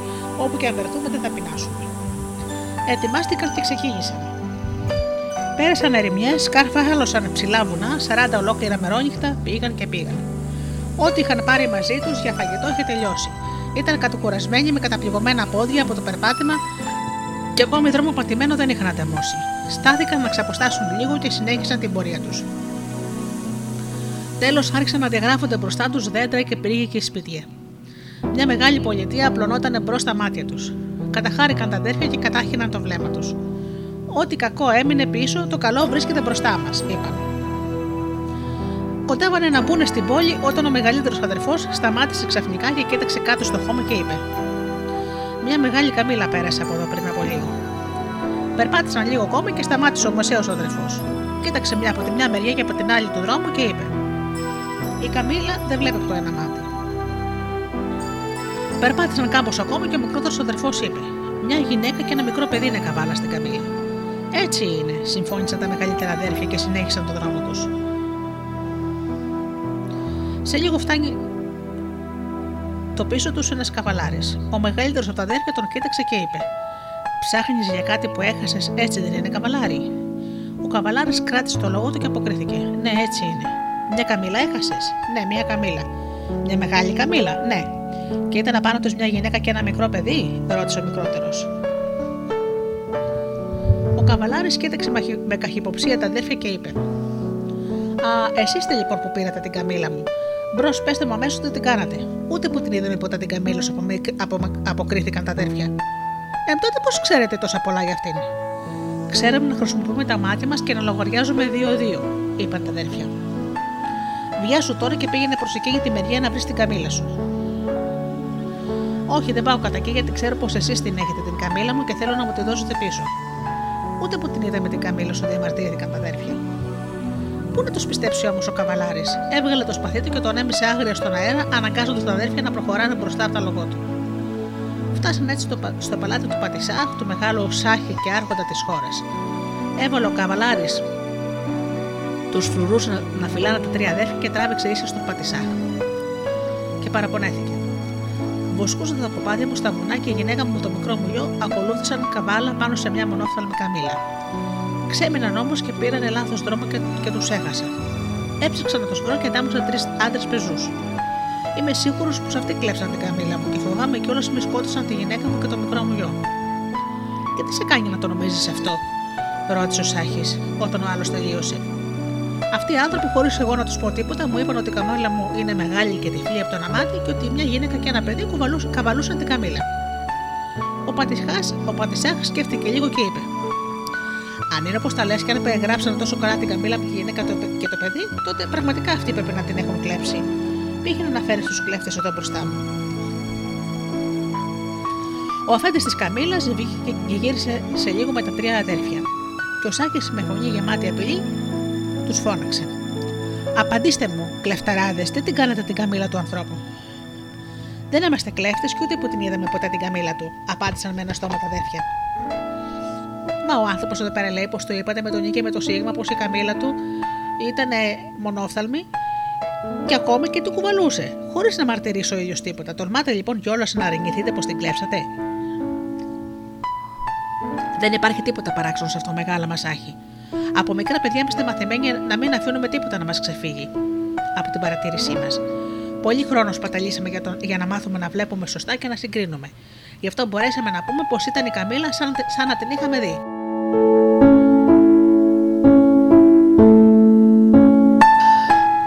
Πώς είναι δυνατόν να ξέρεις τόσα πολλά για κάτι που δεν έχεις δει, γέλασε ο Σάχη. Κι όμως είναι, αποκρίθηκαν τα αδέρφια. Καλά, θα δούμε αν λέτε την αλήθεια, είπε ο Σάχης. Κάλεσε το βεζίρο του και κάτι του ψιθύρισε στο αυτί. Ο Βαζίρη βγήκε αμέσως από την αίθουσα στον κήπο και σε λίγο γύρισε με δύο υπηρέτες που κουβαλούσαν σε ένα καρότσι μια μεγάλη κασέλα. Την κατέβασαν και την άφησαν προσεκτικά στο κατόφλι της πόρτας έτσι που να τη βλέπει ο Σάχης. Τα αδέρφια τους παρακολούθησαν με προσοχή από κάποια απόσταση. Κράτησαν στο μυαλό τους από πού είχαν έρθει οι υπηρέτε, φέρνοντας την κασέλα, τον τρόπο που τα μεταφέρανε και πώς την έπιασαν για να την ακουμπήσουν στο πάτωμα.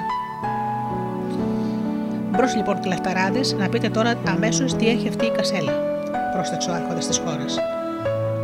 Σου ξανά είπαμε πως δεν είμαστε κλέφτες, μίλησε ο μεγαλύτερος από τα αδέρφια. Μπορούμε όμως να σου πούμε τι έχει μέσα η κασέλα, αν αυτή είναι η επιθυμία σου. Έχει λοιπόν ένα μικρό στρογγυλό, στρογγυλό πράγμα.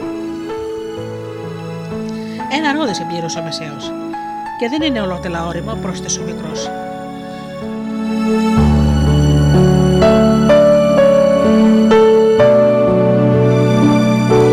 Ακούγοντας αυτά, ο Πατησάχ πρόσταξε να φέρουν κοντά του την κασέλα και αμέσως την έφεραν δύο υπηρέτε. Τους πρόσταξε να την ανοίξουν και όταν έγινε αυτό, κοίταξε μέσα. Ε, και πόσο παραξενεύτηκε όταν είδε μισογενωμένο ρόδι. Κατάπληκτο το πήρε και το έδειξε προς όλους όσους ήταν εκεί. Και ύστερα γυρνώντας προς τον διοικητή της Καμίλα, στον ιδιοκτήτη της Καμίλα, του είπε: Ε, λοιπόν, αυτοί οι άνθρωποι αποδείξανε πως δεν είναι κλέφτες, είναι έξυπνοι. Πήγαινε να ψάξεις άλλο για την Καμίλα σου. Όλοι όσοι ήταν μπροστά θαυμάσαν την εξυπνάδα των αδελφών, αλλά κανένας όσο ο Σάχη. Πρόσταξε να φέρουν όλο τον ειδών του λιγουδιές και άρχισε να προσφέρει στα αδέλφια. Δεν έχετε κανένα φταίξιμο και είσαστε ελεύθεροι να πάτε όπου θέλετε. Πρώτα όμως θα μου πείτε με τη σειρά όλα όσα γίνανε. Πώς ξέρετε το άνθρωπο έχασε την καμίλα του και πώς μπορέσετε να την περιγράψετε, αποφάσισε ο Άρχοντας. Απάντησε ο μεγάλος αδερφός. Τα χνάρια που άφησε στον δρόμο της η καμίλα μου δείχνανε πως αυτή που πέρασε από εκεί ήταν μεγάλη. Και όταν είδα το άνθρωπος που μας πρόφτασε στο κατόπι ερχόταν και το έδωσε συνέχεια τον δρόμο δεξιά και αριστερά, κατάλαβα πως έψαχνα να βρει κάτι. Για ποιος από εσάς είπε ότι η Καμίλα δεν έβλεπε από το αριστερό μάτι. Ο μεσαίος αδερφός σηκώθηκε και είπε: Εγώ. Και πώς ήξερες πως η Καμίλα δεν έβλεπε από το αριστερό μάτι; Τα χνάρια, τι χνάρια μπορεί να αφήσει στον δρόμο κάτι τέτοιο; Σκέφτηκα έτσι γιατί είδα το, χορ, το χορτάρι φαγωμένο μόνο από την δεξιά πλευρά του δρόμου, ενώ από αριστερά ήταν ανέγκυχτο. Αποκρίθηκε ξανά ο μεσαίος τα αδέρφια. Σωστά σκέφτηκες, συμφώνησε ο Πατησάχ. Και ποιος από τους τρεις ασμάντευσε πως πάνω στην Καμίλα ήταν μια γυναίκα και ένα παιδί; Εγώ το πρόσεξα, είπε ο μικρότερος από τους τρεις. Πρόσεξα στο το μέρος που η Καμίλα είχε καθίσει στα γόνατα και είδα ίχνη από γυναικεία παπούτσια και κοντά άλλα μικρότερα χνάρια που δείχνανε πως η γυναίκα είχε μαζί της και ένα παιδί. Και εσύ σωστά παρατήρησε και βρήκες την αλήθεια. Εκείνο όμως που δεν το βάζω νους μου είναι πώ καταλάβατε πως μέσα στην κασέλα ήταν ένα μισογενωμένο ρόδι. Τώρα μίλησε ο μεγαλύτερος αδερφό. Όταν φέρανε μέσα την κασέλα οι δύο υπηρέτες, φάνηκε πως δεν ήταν καθόλου βαρύ και καθώς την αφήνανε στο πάτωμα, άκουσα κάτι στρογγυλό και όχι πολύ βαρύ να κυλάει μέσα από, από τη μια μεριά στην άλλη. Και ο Μεσαίος πρόσθεσε. Και εγώ, αφού είδα πως το κυβότιο το φέρανε από τον κήπο, είχε μέσα κάτι στρογγυλό, σκέφτηκα πως θα πρέπει να είναι ρόδι, γιατί γύρω-γύρω στο παλάτι υπάρχουν πολλές ροδιέ. Ωραία, απάντησε ο Πατησάχ και γύρισε στο μικρότερο. Και εσύ πώς το βρήκες ότι το ρόδι ήταν, δεν ήταν όριμο; Α, είναι η εποχή που τα ρόδια δεν έχουν οριμάσει ακόμα και είναι πράσινα. Αυτό μπορεί να το δεις και μόνος σου, αποκρίθηκε ο μικρότερος αδερφός, δείχνοντας από το ανοιχτό παράθυρο. Κοίταξε ο Σάκης και είδε στον κήπο του τις ροδιέ γεμάτες άγουρου ακόμα καρπούς και δεν μπορούσε παρά να θαυμάσει την παρατηρητικότητα και την γρήγορη αντίληψη των τριών αδερφιών. Μπορεί να μην είστε πλούσιοι από χρήμα, αλλά η περιουσία σας είναι η σοφία σας, θαύμασε και πρόσθεσε.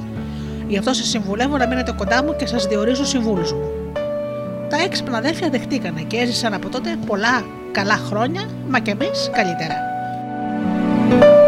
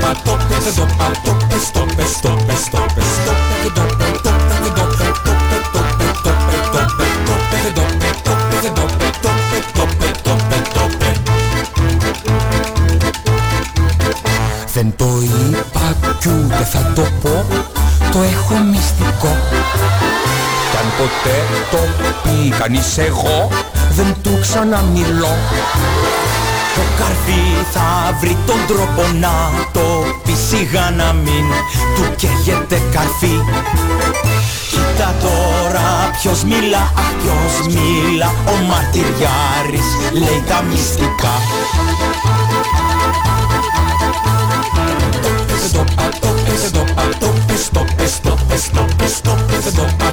Δεν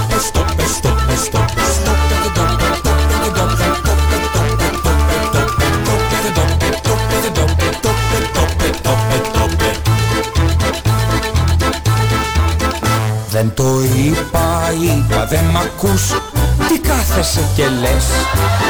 Κι όποιος πει ξανά πως το είπα Ε, θα λέει υπερβολές.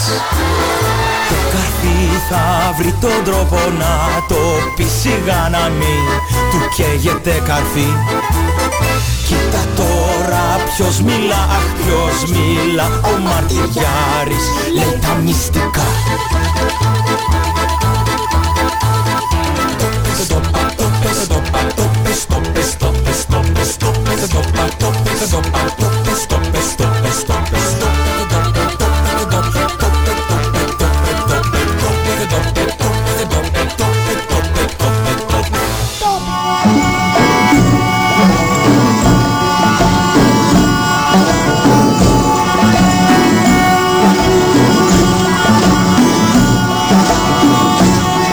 Αγαπημένοι μου φίλοι, η εκπομπή Μύθοι και Πολιτισμοί με τη Γεωργία Αγγελή έχει φτάσει στο τέλος της. Σας ευχαριστώ θερμά για αυτές τις δύο ώρες που ήμασταν εδώ μαζί στο Studio Delta. Ανανεώνω το ραντεβού μας για το επόμενο Σάββατο στις 10 το πρωί όπως πάντα.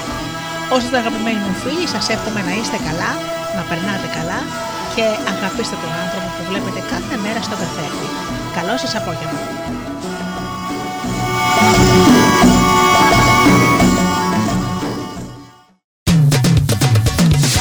www.studiodelta.gr